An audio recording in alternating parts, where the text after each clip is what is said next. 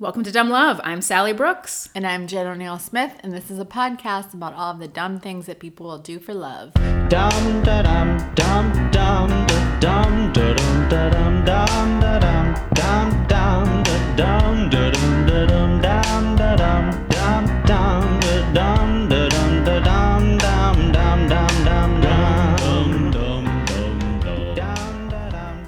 So, welcome to episode 15. Yeah, man. That's a big number. It is a big number. We're we're going for it. I mean, we just we're going keep- for all the numbers. We're going to do all the numbers. We just keep recording episodes. They want us to stop, People said we wouldn't make it. but we won't.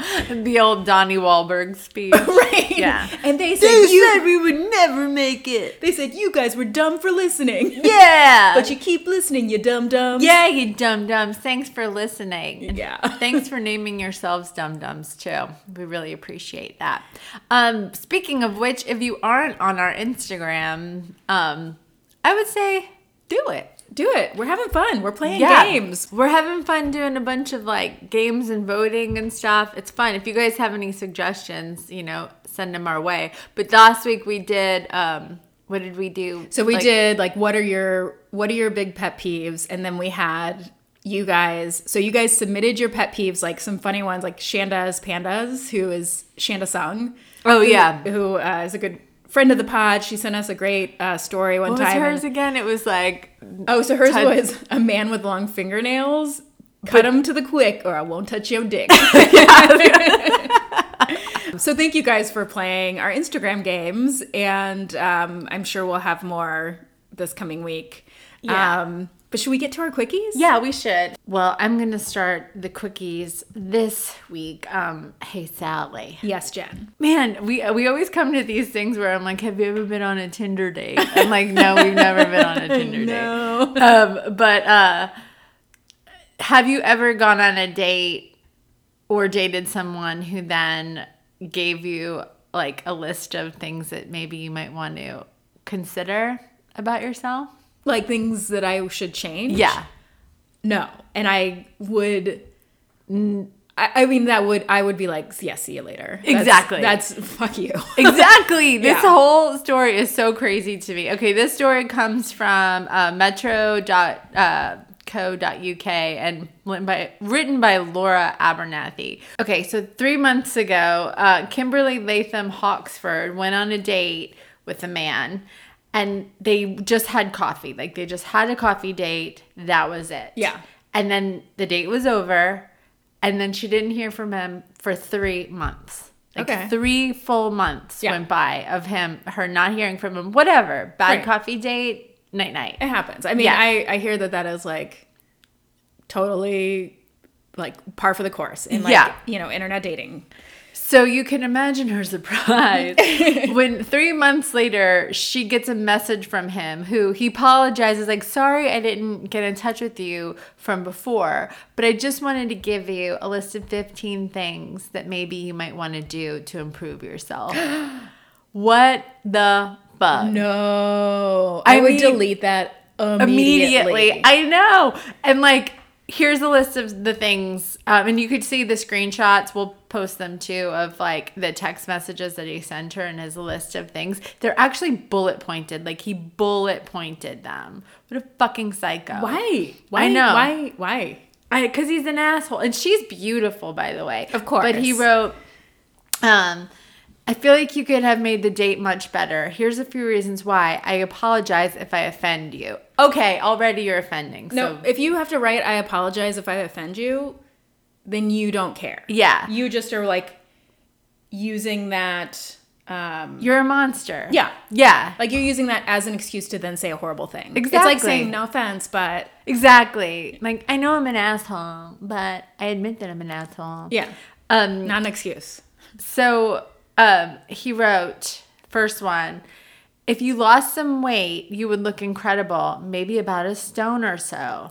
This is in England. Yeah. say stone. Is a But- stone like it's like six pounds or something? I don't know. I've always wondered that. Well, let's just say six pounds. I, Yeah. I have no idea. Because I'll read like I'll like Google like will this food make you lose weight? And there's always someone in England that's like, oh yeah, so seven stone by eating nothing but Pop Tarts. Um, so anyway, Um, so he said, yeah, if you lost weight, you would look incredible. Go fuck yourself. Next one, you are very pale.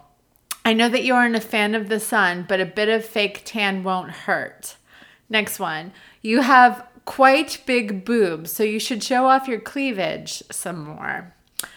I think you need to wear clothes that suit your figure, but maybe update your style slightly, just so I'm not embarrassed to be seen with you. What the fuck? We're like, you think you're gonna be seen with me I know. again? You need to dye your hair a normal hair color and add extensions. Longer hair is more attractive. I can only imagine what kind of little Weasley, Yes. pipsqueak, little gross motherfucker this is. That he's like, she's a beautiful girl. And she's like, and I, it was like he went on a date with this girl and just thought, you know, I'm just gonna, I know I'm not, she doesn't like me. I know I'm not good enough for her. So I'm Right. gonna go home and like perfectly craft this like annihilation of her. Yeah, I'm gonna knock her down to size and think about it for three months. Yeah. What a psych. And then, then he goes, he says, what he goes, um, you need to look more natural. Stop wearing makeup. Just make yourself look decent, but don't overkill it. And then he goes on to say, Your lips have gone down, so you should think about getting some more filler. I know you said you regretted it, but filler would make you look sexier. I can't even like read. And then he goes on to say, You need so much more confidence. Confidence is sexy. Oh my god! I mean, I can't even. And then he goes, "Oh, okay. This this is good for you and me, Sally, 'cause we're comedians." He goes, um, "Oh, oh, I I have to read all of them. I have to read all of them." I was like, "I'm not gonna read." Okay, um, and then he goes. The fact that you take things slow makes you look like a prude. I didn't get a kiss, which messed with my ego. Be more sensitive to others' feelings.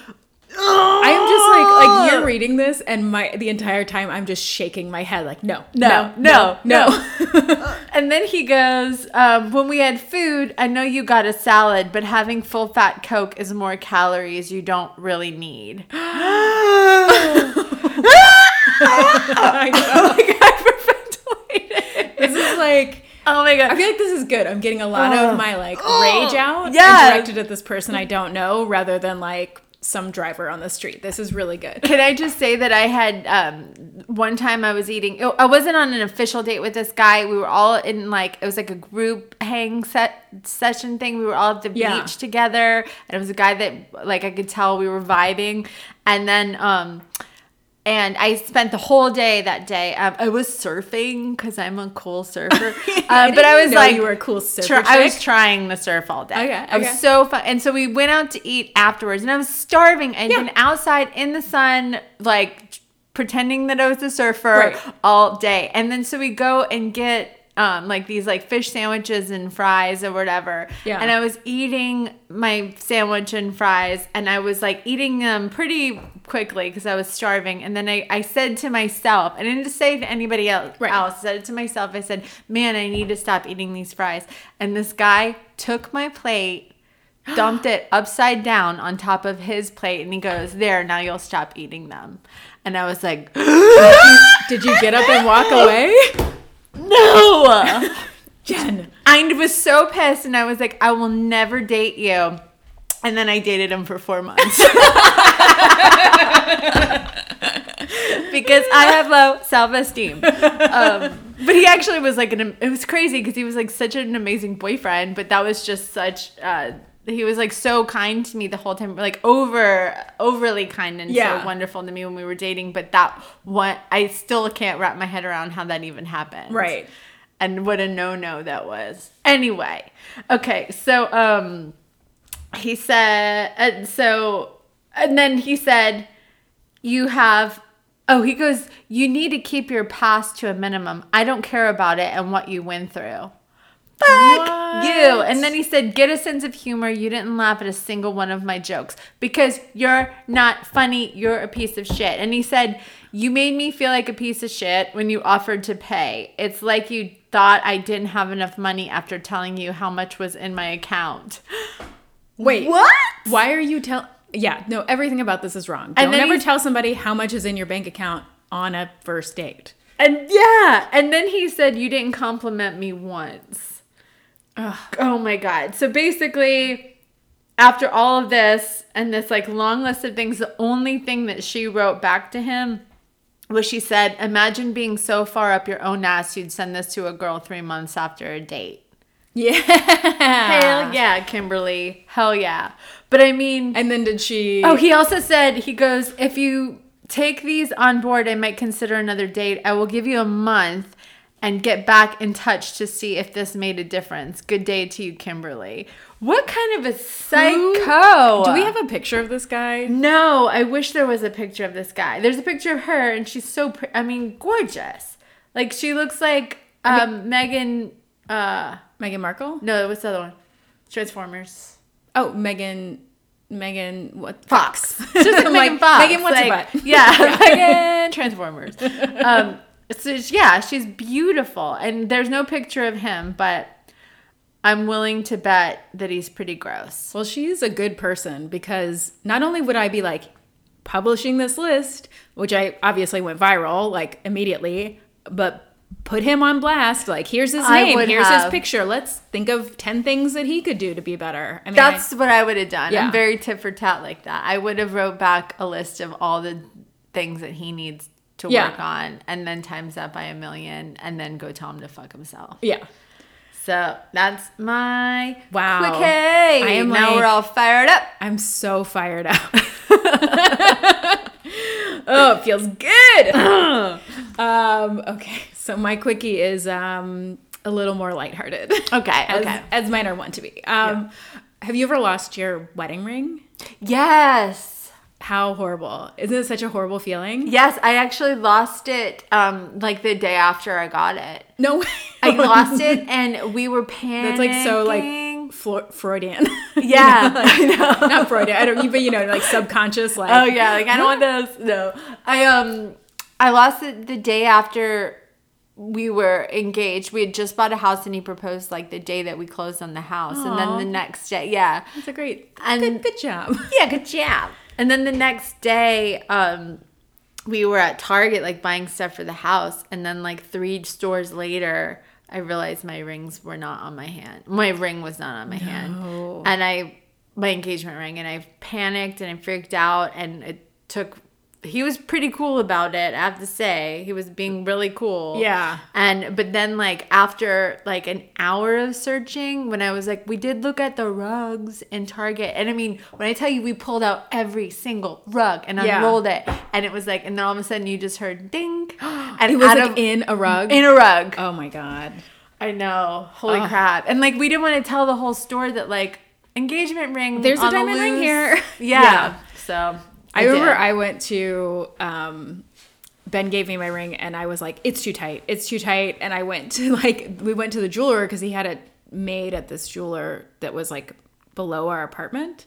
And um and I and the jeweler was like every like 50% of brides come in and they're just freaking out. He's like, it's not too small. Oh. But I actually still maintain to this day it's a little too small. it just felt weird to have on. Yes, because I Yeah. would never wear jewelry really. Yeah, and me it's just like Yeah. yeah. I was That's like, funny. I can't. It's too. It's really tight. And he was just like, Yeah, this happens all the time. How about you just try to get used to it, and then we'll see. Yeah. And now I wish it was a little because it does feel a little tight, but I think that's just from like time and waking. But um, Having babies. it's crazy. Yes.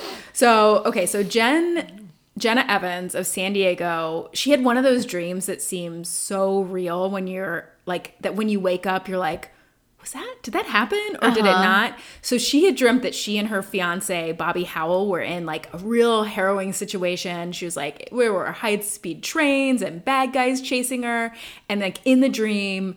Bobby was scared that the bad guys were going to take her wedding ring. And so she was like, I didn't even hesitate. I sprung into action. I took the ring off. I took a glass of water and I swallowed the ring with a glass of water. And then she woke up the next morning to find out that the bad guys were fake, but that she had actually oh swallowed the ring. Oh my. God. Can you imagine in her sleep? And How so, did she did she feel it like stuck in her throat? no, she didn't even. I mean, just from the dream, but she says that she and Bobby like laughed for like an hour and a half, just like, holy shit, can you even imagine? She says she called her mom. Her mom laughed until she cried.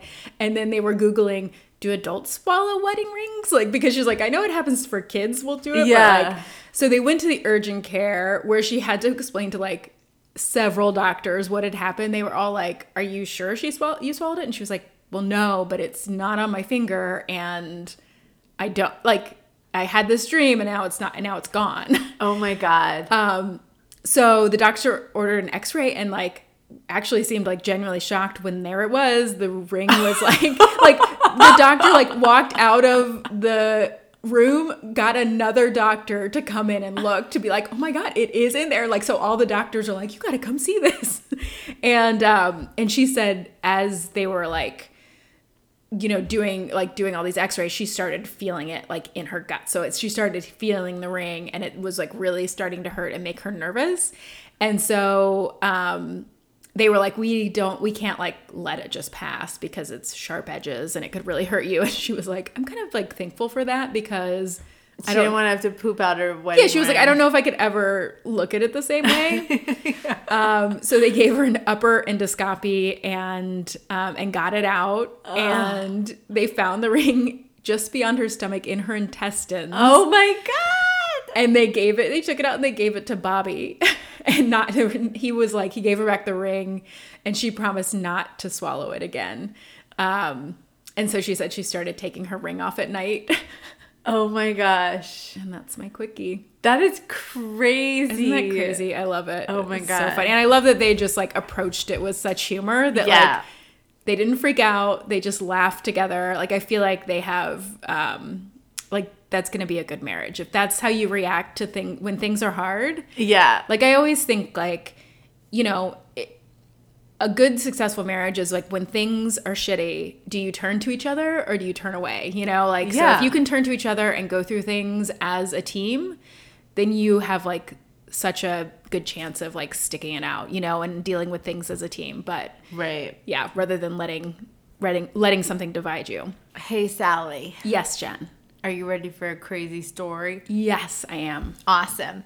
So this story is nuts, dude. When I read the um the headline, I like immediately got like a Beyonce bad bitch lady boner. Yeah.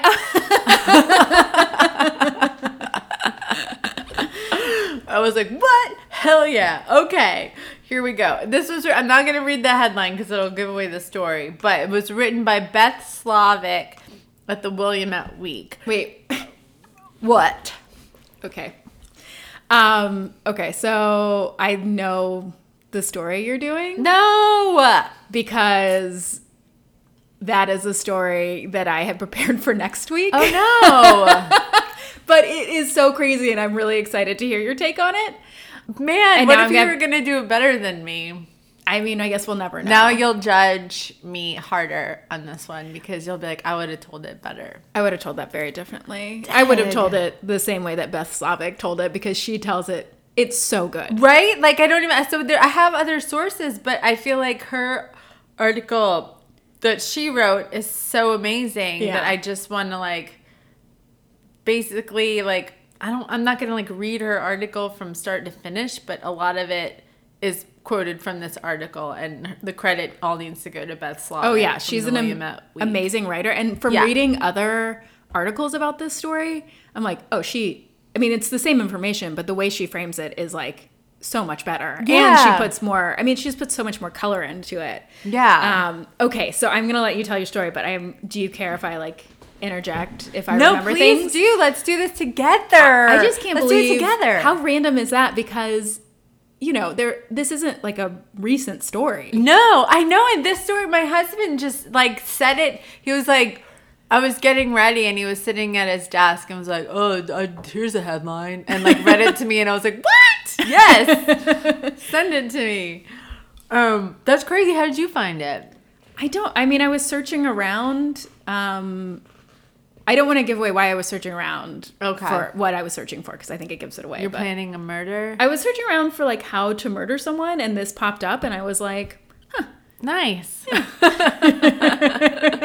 awesome. Okay, well let's we'll tell it together then. So I'll tell it and then you can just like jump. I'll jump in whenever you want. I'm sure you're gonna be And you can thorough. correct me if I'm wrong on anything too. Oh, Jen, you know I don't know this anything. Is perfect. I don't know anything more than Beth Slovic told me. Thanks, Beth Slovic. Um, okay, so Susan Kuhnhausen, um, she did not grow up around happy marriages. Okay, when she was, um, she grew up to a father who was an Air Force cook, and her mother was a homemaker, and they separated early. She was in the second grade when they uh, separated. So her life was always chaotic um, you know, with her husband, uh, with her father being um, an Air Force cook. So they were always shuffled around between schools, homes, and parents. Um, as she says, my parents loved me, but they couldn't teach me how to have a successful marriage any more than they could teach me how to fly. You know, like that's always important for kids is to grow up around. You have to see people being in a happy relationship in Right. order to like have a happy relationship. I think. Um, so she um, Susan became a uh, licensed practi- practical nurse and then a registered nurse, and she lived. Um, she moved to Oregon in the early '80s, um, and then later Port- um, lived in Portland, Oregon. Um, well, first it says first she settled in Coos Bay, which I don't know where that is, and then she later lived in um, Portland. Um, she was said to be like totally outgoing, loud and vivacious, and like big boisterous laughs. I loved. I'm sure. Did you love this part too? Oh, yeah, yeah, She yeah. w- she went to shows at Harvey's Comedy Club and she'd sit in the front row. I know it just made like- me be like, I know this woman. That's our people. Yeah, she's Yeah. our people. Like I, you know, every time, like every comedy club I have worked at, I feel like they're always like, oh, here's John. He's here on a Thursday. Like he comes Oh, every yeah. week by himself, and he sits right up front, and it's always like just the best audience member. And There's I, a guy at the. Should I say? No. There's a guy at the Laughing Skull Lounge that is like at every show and he's in the front row, but every time he's with a different woman. is he really? I don't. I don't know that I'll I've point him out to you yeah. next time. Yeah, every time. Wow, good Yeah. for him. Yeah. I, he's like, this is my go-to place. I know it's gonna be good. I get. Yeah, I guess. All right. Um, yeah, usually the people that come every week are not with dates. Like they're usually like people who are just like, this is the thing I do on yeah, Thursdays. Yeah. But, I like have a glass of wine, go see Right. some comedy. Um, so um, in 1988, a friend um, and Suzanne's mother uh, paid for a personal ad in for Susan in the Willamette Week. W- Is it Willamette or William? Willamette. Willamette Week. So this is the same article, uh, the same paper that this article came from. Yeah, that's so. weird. isn't that weird? Yeah. So in 1988, they like bought a personal ad. This was back in the day before you know Tinder and stuff. You would take out personal ads and be Yeah. like single white female looking for blue blue. Uh, for a rich man to no, I'm just kidding. Um, so she wrote her ad said single white female 33 overweight but not over life seeks single man who wants more out of a relationship than just slender Love it. um, i love it too i love her um, I do too. so uh, someone replied and said, Hi, different. And my name is Mike. I'm a 39 year old uh, divorced white male. I enjoy most things in nature, from wandering in the ape caves at Mount St. Helens to walking on the beach at sunset. Oh, he sounds amazing. How romantic. um, so the day um, she first spoke to him on January 30th, 1988, on the phone, and they talked to each other over and over again. Um, way before they even met, she thinks it was about hundred hours before they even met. She said that he had a nice, a nice voice. He had a nice voice, and um, she said that he was impressed. She was impressed that he wanted to talk about the deeper things in life. Yeah, that's It nice. so deep. I mean, can you imagine someone in this day and age like spending a hundred hours on the phone before meeting? I mean, I I it would I would hate that. Yeah. well, I mean, catfish people do it all the time. People on catfish. oh, I guess that's yeah. true. Um, so um, then um, they had their first date in February 1988. They met at Crystal Springs Rhododendron Garden, uh, and they fed ducks. And Mike tossed. It says Mike tossed unsalted peanuts to the squirrels. like that's a detail, Beth Slovic, That's that right. I would not have gotten. No, That's and really good for- journalism. Yeah, we're painting that picture. Yeah, unsalted. Um, so within the year, they ended up going to Reno and they got married. uh, it says Mike liked to play slots, and Susan figured there was no bigger gamble in life than marriage. Ain't that the truth? Ain't that the truth? That's the truth. Um, so basically, unfortunately for her, the gamble um, it didn't pay off. It says it's like the marriage soured very quickly. Like right after they got married, there was no more like hiking and walks on the beach. Yeah. Like he just never wanted to leave the house. He just turned into a different person immediately. Of course. Which sucks because she was so like full of life and you know you know loved to laugh. And Mike, to give you some background, he grew up in Portland. Um, and he was adopted as a newborn in 1948 by a couple in their 30s. He um, told her that he was in Vietnam, um, but records actually list him as just a switchboard operator. Oh. Um, but I guess maybe it was in Vietnam, so maybe. So he told her that he was in combat and then he wasn't. yeah, probably. Um, so then, uh, within a few years after they got married, Mike got a job as a janitorial supervisor for Oregon Entertainment, which is the parent company of Fantasy Adult Video.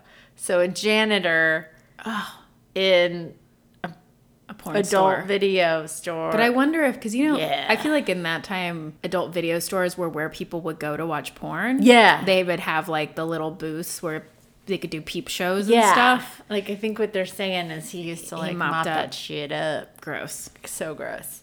Um or who knows, maybe he was like an executive. Writing schedules and planning meetings and stuff. I don't know. Um, so basically, um, he started, re- um, you know, slowly revealing to her in their marriage that, you know, he was just not a happy person. It says that his philosophy on life was life is a shit sandwich. Every day you take another bite until you die. Oh. Which is so nice. Lovely. Lovely. Um, and they never had any children, um, which Suzanne was fine with.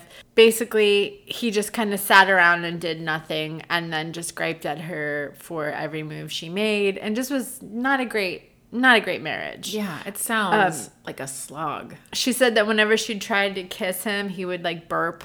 Oh, I know, just gross. I just picture like Ed Bundy, like a really overweight Ed Bundy, like sitting on the couch with his belly out, like burping. ugh. Um, so 17 in- years into their marriage, it took 17 years. Ugh. Um, she finally had enough, and she in September 2005 she kicked him out of the house. Um, and then he moved into his father's home, um, but Susan never changed the locks or the alarm code, which was uh, 1210, which was their anniversary, was the alarm code. Yeah. Um, so, like I said, she was um, an emergency room nurse. Um, and so when she was 51 years old, this on the evening of Wednesday, Wednesday September 6, 2006, um, she ended her shift at the Providence Portland Medical Center and um, headed to the salon. And then after she um, finished at the salon, she went back an hour later. She went home to rest. Um, when she got to her house in the mudroom at the back of her house, Susan found a note by the microwave um, written by Mike. Uh, you know, it was weird because he didn't live there anymore. But he wrote, Sue, haven't been sleeping, had to get away, went to the beach. Yeah. She's probably like, oh, now you want to go to the fucking beach? Right. now you want to get out? Okay. Um, so, and then he wrote at the end, "Love me," um, and so, so she unlocked the door and went into the kitchen, and she heard the um, security alarm beep, and she disarmed it, and then walked um, through the house and went back outside, and then um, went and got her mail, came back inside. And then she kn- saw that in her bedroom, the bedroom was like super dark, which was not normal because she would usually open up the curtains. Yeah. So she was like, What's going on? That's weird. I thought I opened the curtains in the morning. So she went into her room, and then from behind the bedroom door, all of a sudden, a five foot nine strange man jumps on her, like lurches, lurches at God, her. it's, that's such such a nightmare. I mean, just Yeah. to be like, isn't that just so the scariest thing to like unlock your door, go and like think you're just in your house by Ugh. yourself and have a stranger pop out? Because No, that's everybody's nightmare. That's Yeah. why you like open the shower curtain when you go to bathrooms, Right. Because you have to see. Make sure, yeah, Yeah. So, like I can't, I can't be caught unawares. Ugh, It's so scary. Um, so he wore Dockers, a blue striped shirt, and a tan baseball hat pulled over his eyes, and he had long hair in a ponytail that was tucked into the cap, because then no one could tell that you have long hair. Right. Whatever, idiot. So and he wore yellow rubber gloves on his hands, and he carried a red and black claw hammer. Oof. Um. So most people would in this situation would run immediately but because susan is such a, um, a pro like she's a nurse she's been a nurse for 30 years and er nurses are superheroes Right. dude like they're used to like having to you know disarm people that are Right. injured and, and flailing around or like administer like IVs to people who are thrashing around. Like they're and they learn about self defense and all that stuff. Like nurses are badass. Yes. Dude. We all know a nurse in our lives, or maybe you're a nurse. Like shout out to them because that is the hardest job and they are all amazing. Yes. Um, and so, um, because of her training, she knew um, that, and, and her self defense training, she knew that if she got right up in front of his face, that he couldn't hit her with grab, like, you know, with force. Right, that the force So, would be yeah. the blows would be less than if she was standing farther away, which is just amazing. Like and good tip. Good tip. Yeah. yeah. I'm like I didn't know that and just the fact that in that instance that she sees a stranger come running out of her bedroom or running out of her in her bedroom with a hammer yeah. and she is like I got to get closer to this guy Yes. that she thinks I'm like she's amazing. I know. She's so brave. Oh my God. That's crazy. So she rushed towards him. She knew that, like, like I said, he would have less force if he hit her. And he did hit her. And it landed, the first blow landed on her left temple. And she screamed. And this is, oh my God. If, did you, like, freak out as much as I did when I read this? What she said, scream loudly is, Who are you? What do you want? right? Oh my god, yes!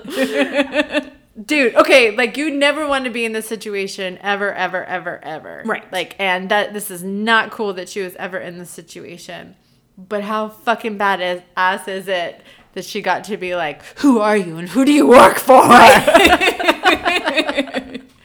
That's awesome. I mean she has Um, a lot of good lines. Dude, Yeah. she's amazing. So Susan was only five foot four, which is how tall I am, and so she was five inches shorter than the man in the baseball Right. hat.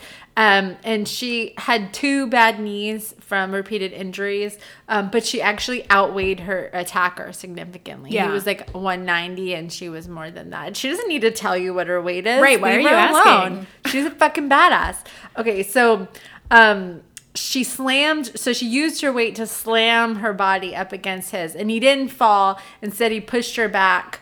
Um and then the only words that he uttered that entire night is he said, You're strong. And Fuck yeah, she yes, is. she is.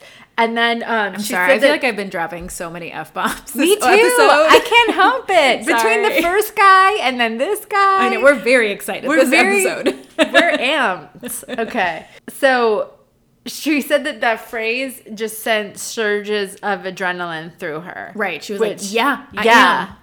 Imagine that like being the first compliment you got in 30 years too. It was like when a man's attacking you. Yeah. Ooh, he's you're like, you're strong." strong. And she's like, thank you. I'm gonna fucking kill you now. and so um she she said um she knew that he was there to kill her, but she had she didn't know why. Right. And she pushed up against him again and said, Who sent you? oh love it. Who sent you? And so she managed to wrestle the hammer from him, and then she hit him three times in his skull. Yes. Um, yeah. And then he got the hammer back, and then she grabbed his throat, pushed him up against the wall, and said, Who sent you here? Yeah. Oh my god. And so the um the man's face had turned red, then purple, and then darker, and then blue. And then she was like she ran. And then that's when she saw the opportunity to leave. She and she left him on the floor and she got out of there. So um but he actually got up again And then he spun around and he punched her and he split her lip and he, he punched her again and she fell to the floor. Um, and he was standing over her with the hammer and she said she looked at the floor and I thought, I'm going to die today. Yeah. Um, how fucking scary. Like as a hammer coming down on your ugh. Oh my gosh. And she said to this day she's not sure how, but she managed to pull the man to the floor and sh- um and she told herself like that she had to get the hammer. So she pulled him to the floor and then she started biting him like crazy. Yes. She bit his arm, she bit his flank. What's a flank? I think that your side, like your the side of your stomach. She bit his flank, she bit his thigh, and then she bit his ding dong. yeah. Yes. She hell yeah, Susan.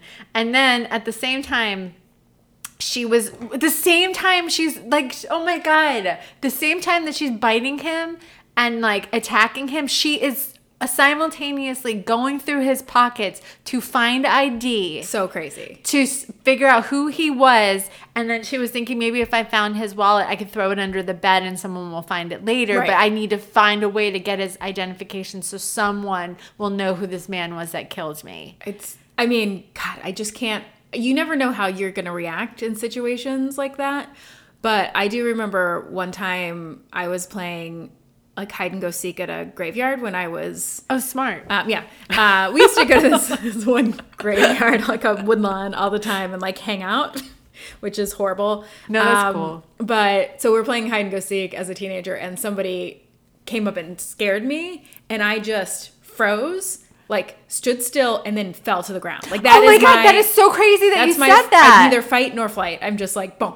That is hilarious that you said that because I have said the two times that someone has snuck up on me like that, Yeah. my immediate reaction was to freeze and fall on the ground. I wonder if that's like your body just like play dead, play dead. yeah. Oh my god. I remember I was like washing dishes and I was in this house that I rented with like two of my other friends and I was washing dishes. It was at night and the window was right in front. No. And you know Oh. how like sometimes it takes a minute for your eyes to adjust to what is on the other side of the window Yes. when it's super dark. So I'm just sitting there like washing dishes and I zone out and then all of a sudden I see a man's face staring at me right in the um once my eyes adjusted and I I like spun around, like I jumped in the air, Right. did a flip, and then fell on the floor and cowered. And my roommate Brian ran in and was like, "It was me." I was like, "You're dead." Not cool. I'm like, man, if that's scary when you learn that that's what you're. Man, please don't attack me or Sally. We're just Yeah. like,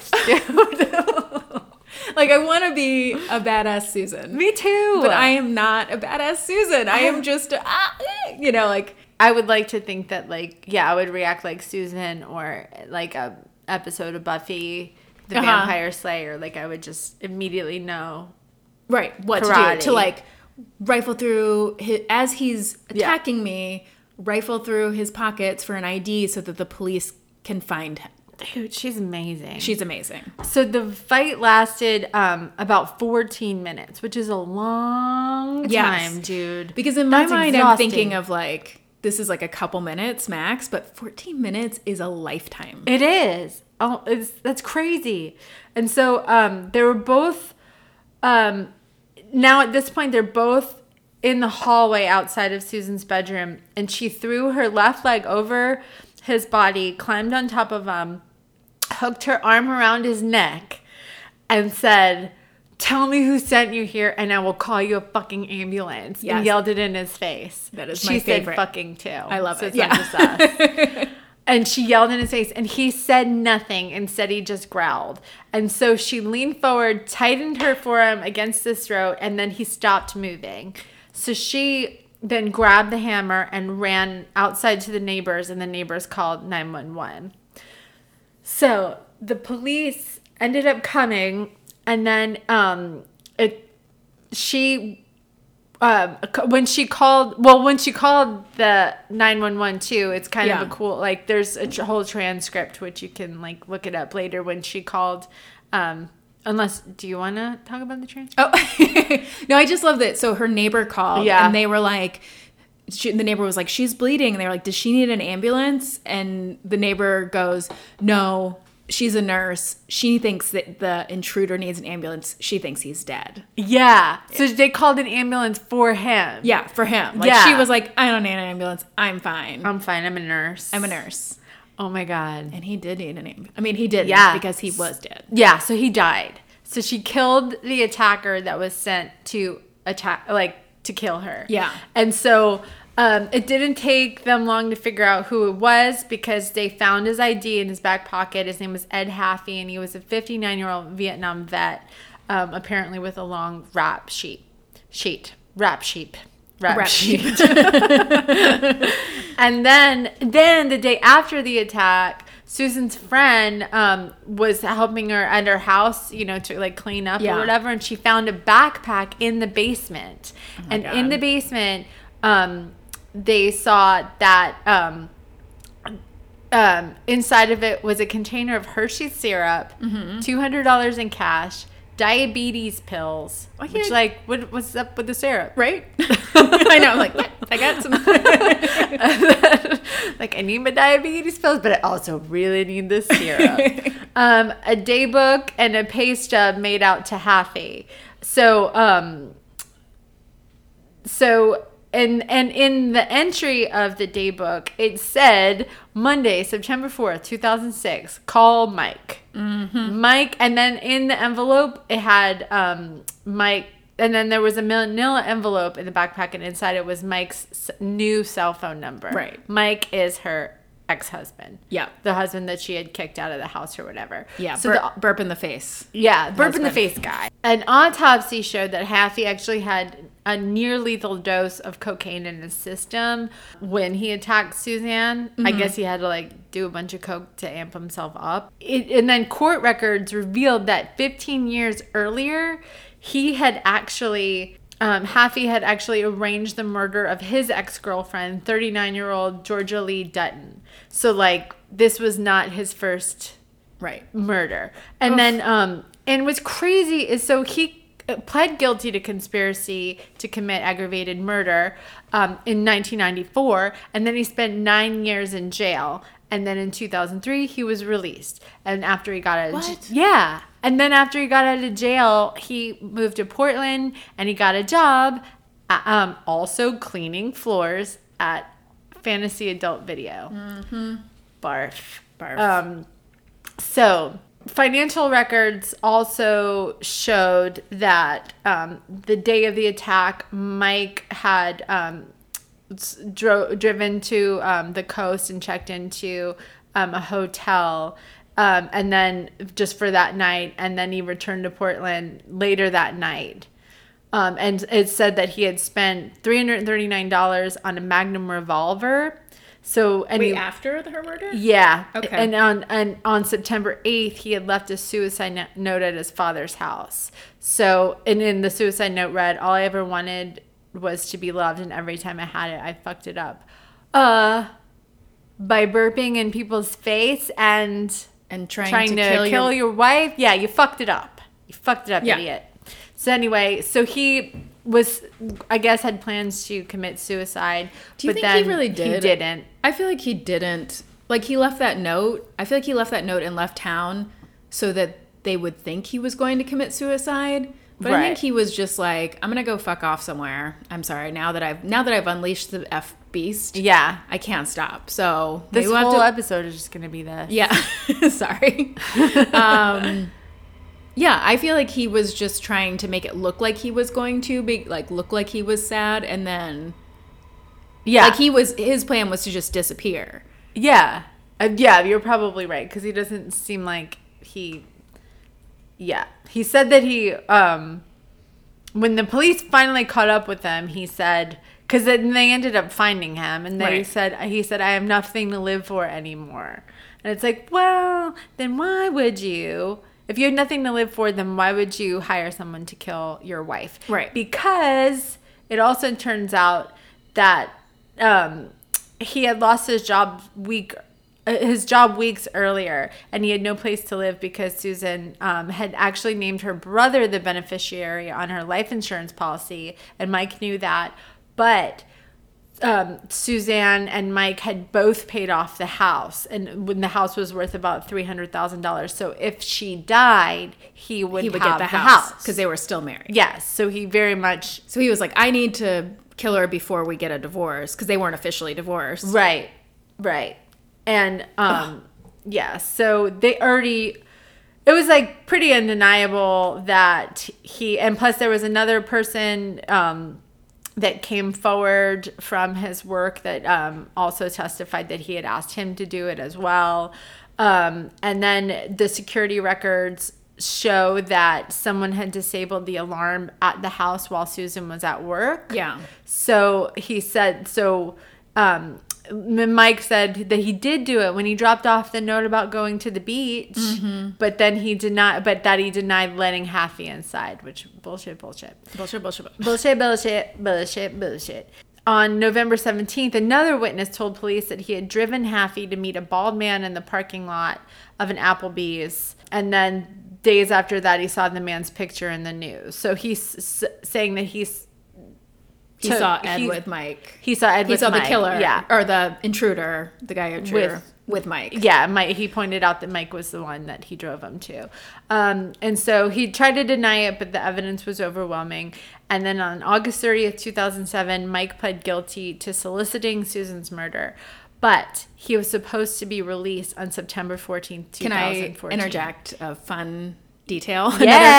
Another fun Susan thing. So I found this in a different um, article. Sorry, I brought up my notes on it. Um, Yeah, please. So at the sentencing, so he was sentenced to 10 years, which is just crazy, right? That's all. So, um, but at the sentencing hearing, um, Susan got up and t- said, if I ever believed you deserved to be dead, I would have at least had the balls to kill you myself. Hell yeah. Susan. Isn't that amazing? Yes. And then in his statement, Mike said, I heard a lot of people over the last year, and I'm sorry. That's all I can say. I'm sorry. And then in the courtroom, Susan just started laughing. Like, Oh my God. uncontrollably at that. And then she started crying. But um, okay, so that I just want to Oh interject that because I thought that was also super badass. That just made me start Right? like we're we're standing on the top of non-sarcastic clapping. we're standing on the top of the table and we are like, oh Captain, my Captain.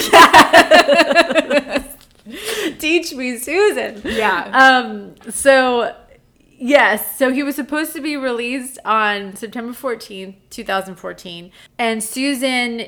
Um, who had already she filed for divorce the day after he was arrested and but and so she had to prepare herself like you know she was she, if he's getting out he's probably going to try to kill me again so Right. she like you know um she said and this is so sad she said i'm doing a life sentence for picking a bad husband that makes me so sad. And so she practiced, she bought a gun, she practiced shooting at a nearby range. She bought a house that had was surrounded by gravel so that when you when people walked down you could hear the crunching. Yeah. That's really smart. That is really smart. Let's all cover our houses in gravel. the whole the whole house. Yeah. the hallway, everything. Um, so she said that if he came here, he was not going to get close enough to hurt me, she says. But on um, Friday the 13th in June 2014, cancer killed Mike. Yeah, that's the only time I'm going to ever cheer for cancer. Yeah, exactly. It's not a thing to cheer for, except for in this instance. So, Yeah. 19, uh, 92 days before his release, Mike died from cancer. Um, and letters, it says jailhouse le- letters show that Mike never acknowledged his guilt. He kept. Um, he kept saying that he was innocent in all of this, which whatever. Yeah. And so, um, but you know she and so susan continued to work as a nurse until december 2017 i'm uh, sorry 2014 and um people you know call her a hero Yeah. and she didn't like that people called her a hero because she was like you know i killed a man i don't want people to call me a hero but then her boss said to her they're not calling you a hero because you killed a man they're calling you a hero because they want to believe given the same circumstances they too might survive Yeah.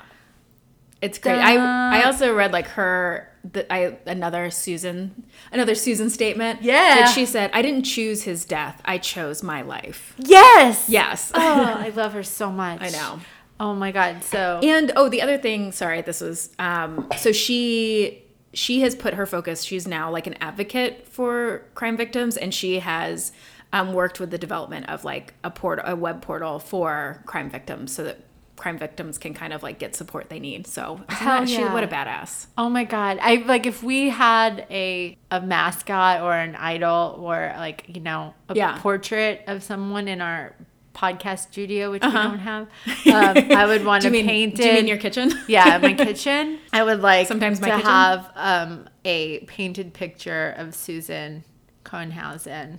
Is that how you say it? Kuhnhausen? I think so. Yeah. Cohnhausen. A po- painted picture of her. Yeah. Do we have any artists Our out hero. there? can somebody yeah, can you us- paint it? We'll we'll post a picture of her, and then somebody send us send us a painting. I kind of love like every picture you see of her on a lot of the articles, it's her like picture right after the attack. Yeah. And like normally you'd be like, wow, why are we posting a picture? But it just shows like she looks badass. Like she looks like somebody that you're like, oh, I don't want to mess with that lady. Like I and I'm like, yeah, post that picture to be like, yeah, you can hurt her and you can like, but she's not going down. Yeah, and that just like the whole thing just goes to show too that she's five four, and like that's not very tall. Yeah. I, I consider myself to not be a tall person. I'm five four, Right. And but it's really she survived on her knowledge, Yes. and her preparedness. I love the story. I do too. Hey, Jen, hey, Sally. are you ready for a love story? I guess I'm like real amped about the last one. I feel really empowered. I do feel So really please don't make me cry. It's like, you know what we need? we need Susan to go up against the guy in your quickie. Yeah. Like, oh, let's let Susan read that guy. Right. Like, oh my god, that would be amazing. That's what. Well, I, I'm really excited about my love story. Okay. I actually first heard about this couple on the podcast, The Longest Shortest Time. Have you? Did you ever listen to that? It's No. A, um, it's a great podcast. Um, it's about parenting, and I heard and I listened to it. A, like it was a few years ago they were on this podcast and i forgot about them until i was looking for a love story.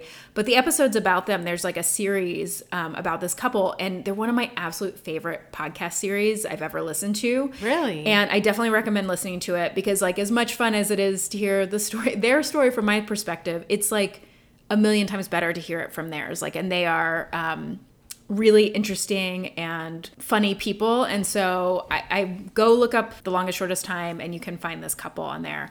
Um, I also got some info. So that's longest short time is my source. And then also I get info from a 2018 Into magazine article by David Dodge and a 2015 People magazine article by Thierry Dunlap. And there's, you can see a ton out there. There's also, check out the website Biff and I, which is um, the one of the couples, um, one of the individuals in the couple, like his website. So you Oh, can cool. you can hear all about the story. So I think this is a story of the couple's commitment to each other and to their children. And it's a story of how circumstances can change the tra- trajectory of your life and how what defines you as an individual and a couple and a family is what you do when you're faced with seemingly insurmountable challenges. So, in 2010, Tristan Reese was on his way to a party in Los Angeles when he spotted Biff Chaplow crossing the street. And Tristan says he saw this cute guy with bright pink hair and a nose ring and was like instantly attracted. And his name was Biff, his name his his like his name was John. but everybody called him Biff. Yeah, it was like a childhood name and um and so and actually like the first couple episodes of they were on the longest shortest time, it's John, but then he actually changed his name officially to Biff. So Oh, it's Biff. okay. Um, so yeah, so Biff. So he Tristan saw Biff and he was like saw the direction he was walking and he was like, Oh, I think he's going to the same party I'm in.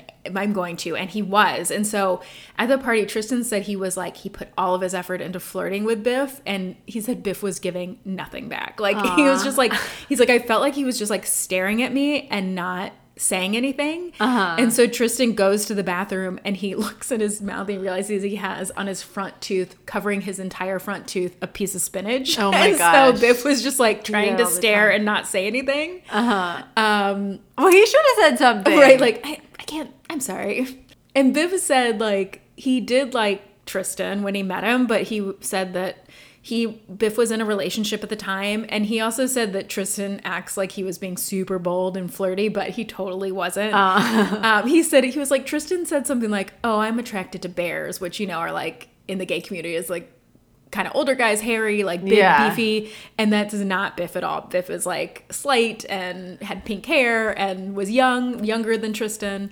and um, so but Tristan t- kept tabs on Biff online, and like the minute Biff changed his Facebook status to single, he uh-huh. called him up that day and was like, "Do you want to go to dinner?" And Biff was like super excited for the date, but like at the end of the night, Tristan was like, "Hey, you know." They both just gotten dogs and they had talked about it and he was like, "You know, I got I bought a dog toy for your dog, so why don't you um, come up to my apartment and I'll get it for you?" And Biff was like, "Heck yeah. Like I am getting some." Like he's I mean, he's 24. Like he's like, Yeah. "Yeah, like what is he and tristan so then tristan gives him the toy and is like well i guess you better go catch a train and tristan but tristan was into biff too um, but like you know he was a 26 year old dude himself and also wanted to you know get some but he also just wanted to give them time to get to know each other because something that is only important in the context of the story. And it's i only say this because tristan himself feels like it's important to the story is that tristan is trans. So tristan was born in a female body. And although he had been on hormones for years he had not had surgery. So he wanted biff who was a gay man who had uh-huh. never seen I said he'd never seen a naked woman's body like to be prepared. Like so Yeah. if they were going to get intimate he didn't want to spring it on him. And he was like yeah just i want to i want to be respectful of like of him of biff so but they like you know it, biff it turns out was just like yeah it was a little apprehensive but whatever you know i liked this person Yeah. and um, and they quickly figured it out and they Yeah. were a couple you know and so for a year they lived this like they were in LA. They lived this super carefree life as like a young gay couple. They were going to parties. They were like taking trips to San Diego. They were going to, had like long leisurely brunches. Like, God, do you remember? Do you remember what that was like? Oh my god, do you remember like brunch? Oh my God, I remember long brunches. And like drinking at brunch? And Yeah. then you just take a nap when you're tired? right? And then you're just like, yeah. Oh God, I was. I I remember somebody asked me like pretty soon after I had Max. Like, "Can you even remember your life before him?" And I was just like, "Yeah, vividly, like every day. It was awesome. it was amazing. I had an amazing life. it was real fun. Why do you think I was married for ten years before I had a baby?" Um, so and then so they were having this carefree life and they were loving it and they were living together but they weren't like committed you know i mean they weren't they were in a relationship but they weren't like we're gonna be together forever you know Yeah. so then on friday afternoon in august of 2011 uh, biff gets a call from the social worker telling him that his sister's children riley who was three and haley who was one would be put in foster care by the end of the week um, unless he could come take him that he was the only option Oh wow. and so Biff's sister had become pregnant with her first child when she was a teenager and and when she was 15 and then her second child when she was 18 and and Biff was there when she gave birth to um to Haley to Riley, sorry, who was uh the one the 3-year-old. And for a time after Riley was born, the two of them lived with Biff in Los Angeles and things seemed to be going okay. But Haley had, or but his sister had always been troubled. Like she had been on and off drugs, and she pretty soon met a guy who was awful. Like he was a drug dealer. He was violent, but she fell really hard for him and followed him back to her hometown of Bakersfield. And pretty soon she was pregnant again. Um, this time with Haley. So the boyfriend wasn't just violent to Biff's sister, but also to the children oh, too. no. Yeah. So when Biff get the call, got the call, he didn't hesitate. He like he knew that they were in a bad situation, and so he called Tristan, and Tristan agreed to go with him to Bakersfield. And on the way, Biff told Tristan, "Look, like I know we've never talked about where we stand long term, and I know we're not forever kind of people, but if you take these kids with me." That you need to promise me right now that you're going to be in it for the long haul, like until they turn 18. Because, because I don't can't. confuse Yeah, he was like. I'm not going to get these kids and go for let them go from one horrible situation to like another unstable one, like and and Tristan was like, yes, like said yes to it all. Like, can you imagine being like 25 Wow, and just no. being with this like just, you know, kind of in a casual relationship, but then all of a sudden you're like, "Hey, we're going to have two kids." And they knew, I mean, they, when they got there, they convinced Biff's sister to let the cake take the let them take the kids for a little while while she got back on her feet. Um, but they knew like she's probably never going to. So, I mean, their plan was we are gonna we want to have these kids.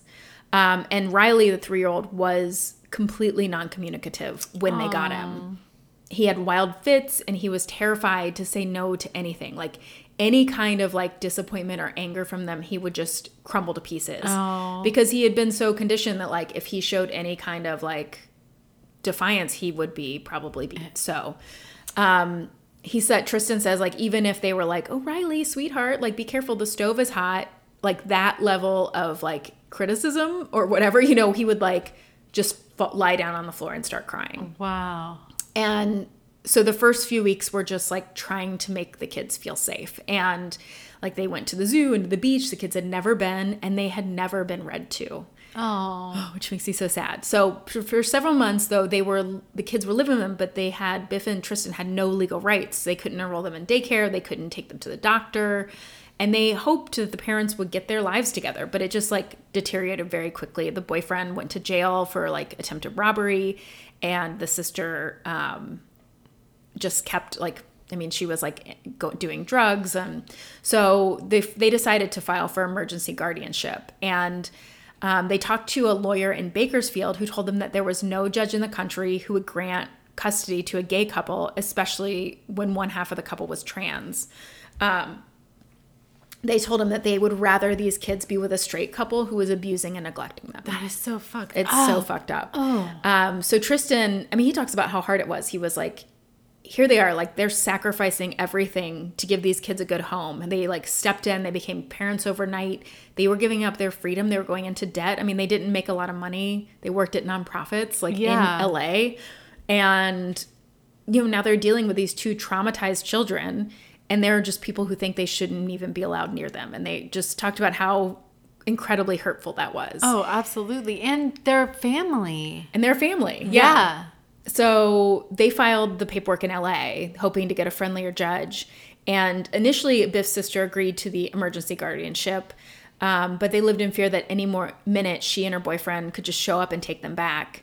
Um, and they got the emergency guardianship and they filed for permanent guardianship right away.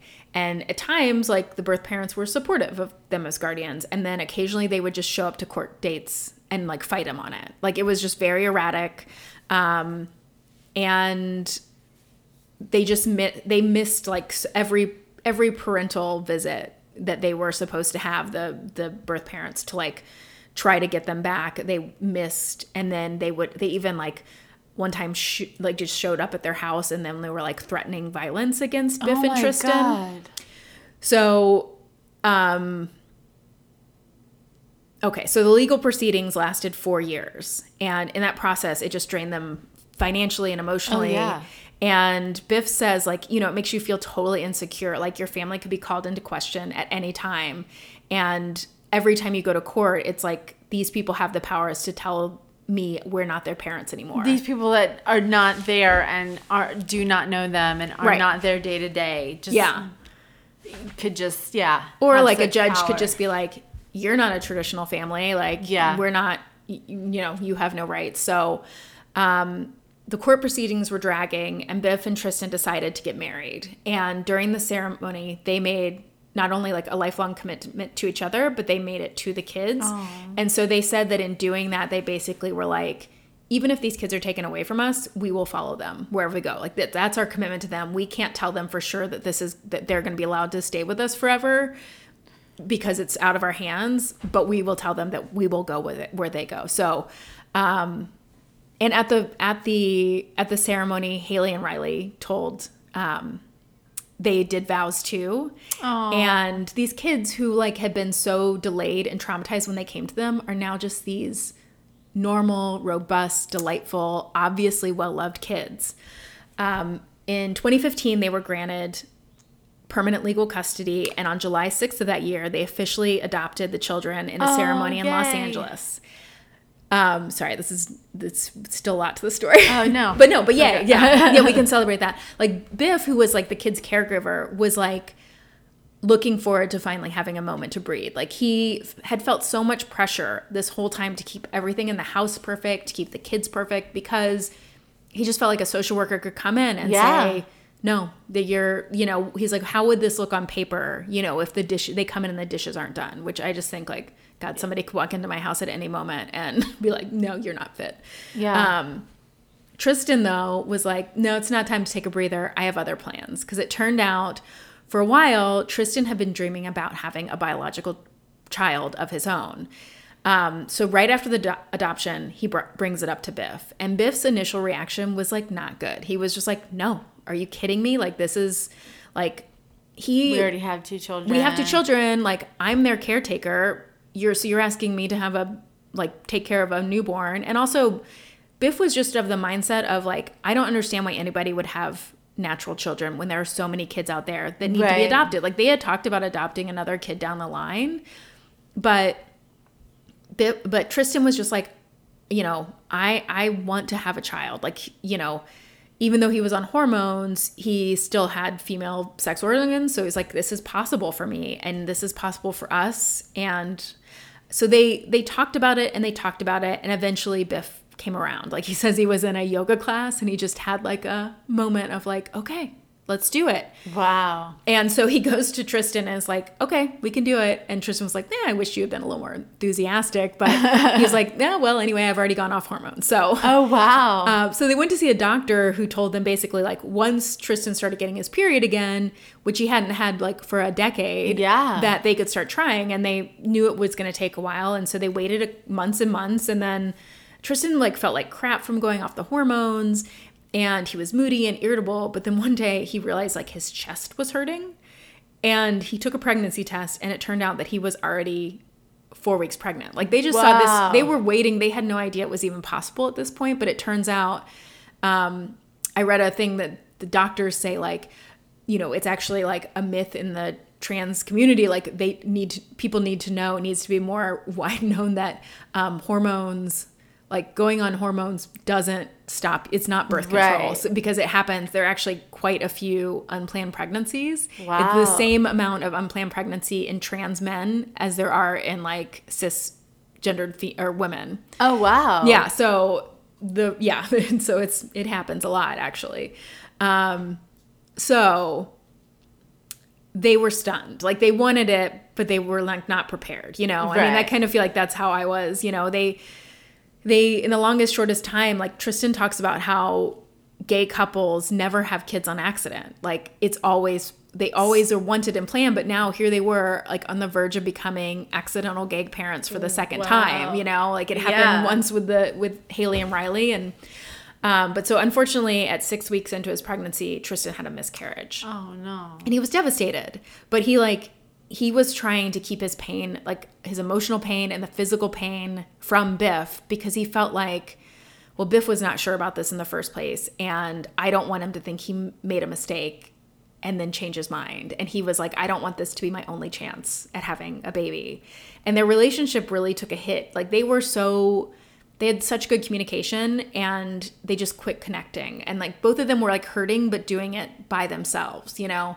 Um and Biff was feeling like their lives had been in compe- complete chaos for years and he just wanted a break. Like he was like this is like another thing and like he was scared about like what it meant for their lives. Like you know, he stayed home, so he was like this is going to be a big change and I would love just a break.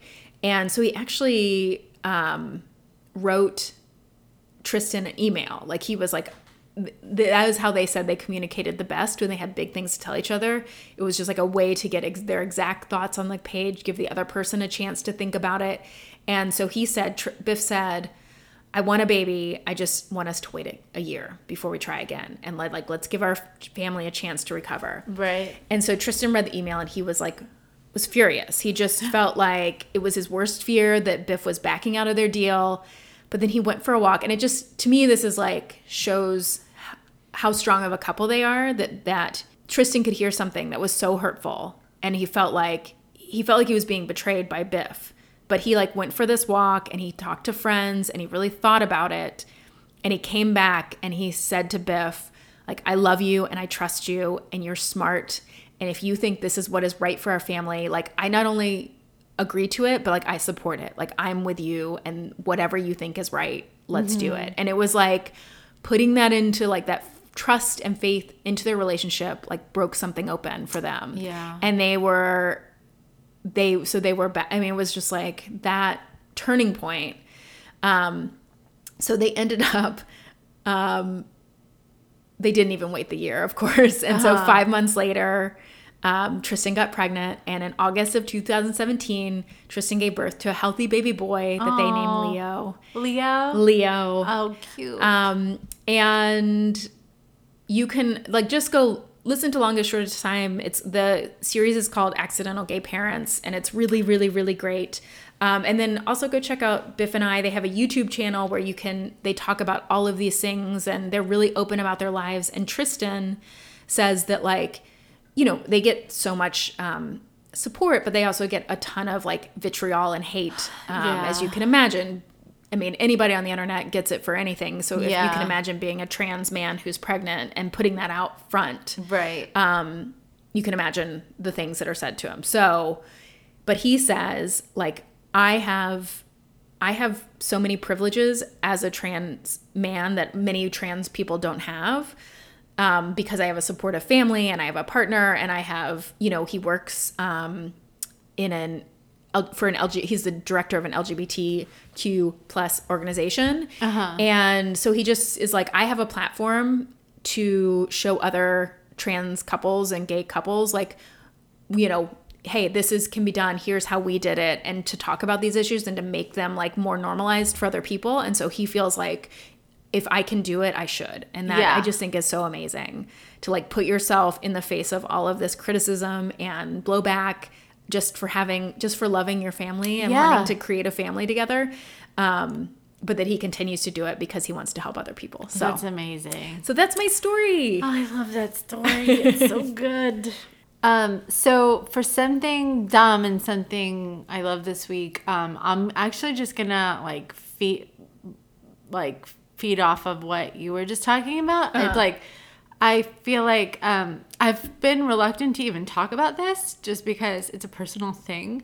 Um, sorry, I'm already getting teary. No. but we said that we would be honest. yeah And um, so it's just okay. So my parents, who are um, they're like already retired. They like have their like retirement home. They like already Yeah. downsized.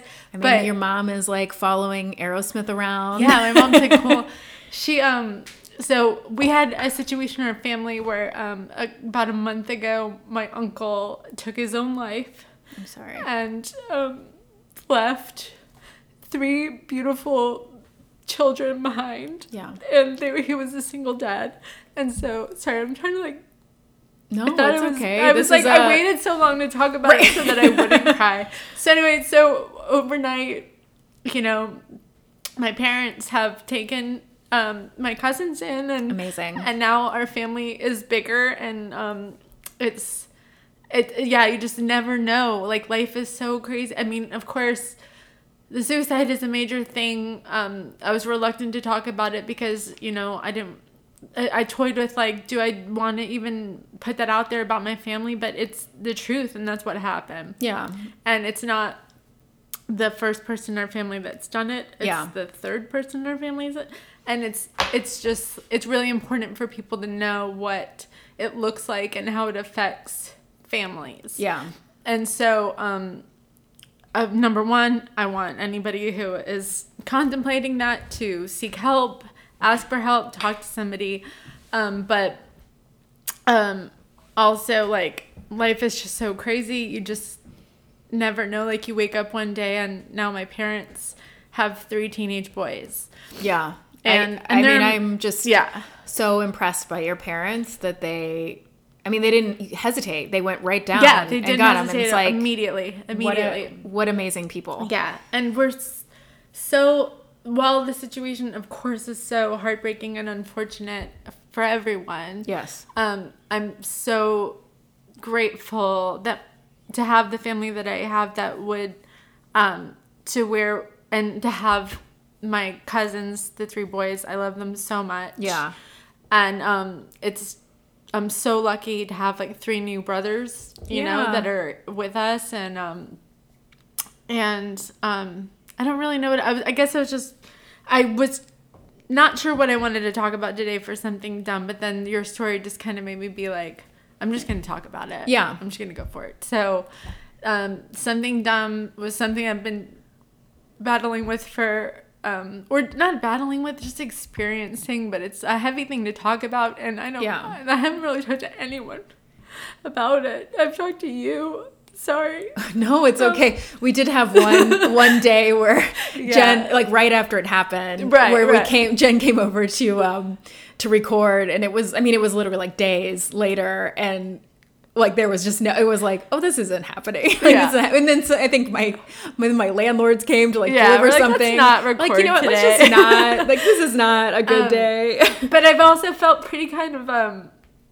like over the last like four episodes you know just kind of like i'm not being true to the, how we said that like we would be honest and Yeah. we would talk about the things that were uncomfortable to talk about we promised we would Yeah. and i didn't and um so i i'm glad that to like get it out right. now. which is i mean which is okay. I you know, you I know, you weren't like hiding it. You just were not ready Yeah, to to talk about it. And for privacy in your own family I mean, yeah, sure yeah. And so, um, and you know, I'm not gonna say their names for privacy's sake, but I mean, um, the that's something dumb is just something that's been going on, and then um, something that I love is that I am so so overwhelmingly grateful to have these boys. I love Yeah. them so much, and my kids love them so much, and it's my son's birthday.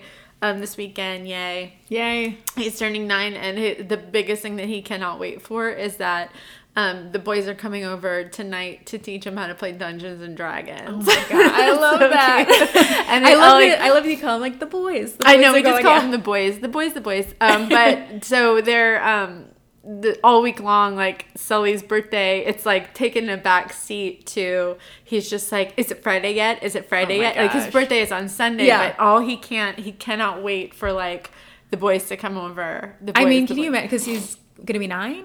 Yeah. Sully? Uh-huh. That, like a nine-year-old, and so now I heard these three cool teenagers boys, who are just like taking an interest in him, and then like, oh my, I, I can only imagine how special he feels, and like, what like nice kids who are in the middle of like a crazy trauma themselves to like take the time and do that. Like, I just, you know, They're the most amazing kids I've ever met, and I'm I'm so in love with them. and Yeah. I'm so grateful for them. well, they're lucky to have you too, Wow. and so.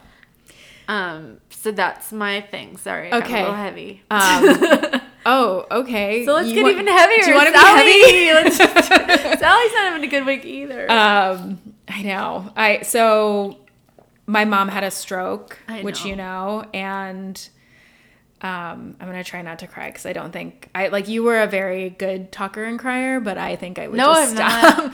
um, and it's horrible. It's um, yeah, it's horrible. I just keep like I feel bad because people are like, "How's your mom?" I'm like, oh, it just keeps getting worse. It's just Oh, worse and worse. And so I was down this weekend and um yeah it's just really hard i you know i really am feeling that like when people talk about being in the sandwich generation of like caring for your parents and a small child and and not that i am doing that you know my brother is there with her and he is the brunt of caretaking for her but yeah, just the pull of like needing to be here and going to work and um, and then also really wanting to be there with her. I don't know. It just is. Um, it's the hardest thing I think my family has gone through, and we've had a lot of shit. So Yeah. um, as every as it happens in every family, you know. But the thing I love is my mom, and also both of my brothers. My brother Keith came from Seattle, and my brother Damien, who has been there with her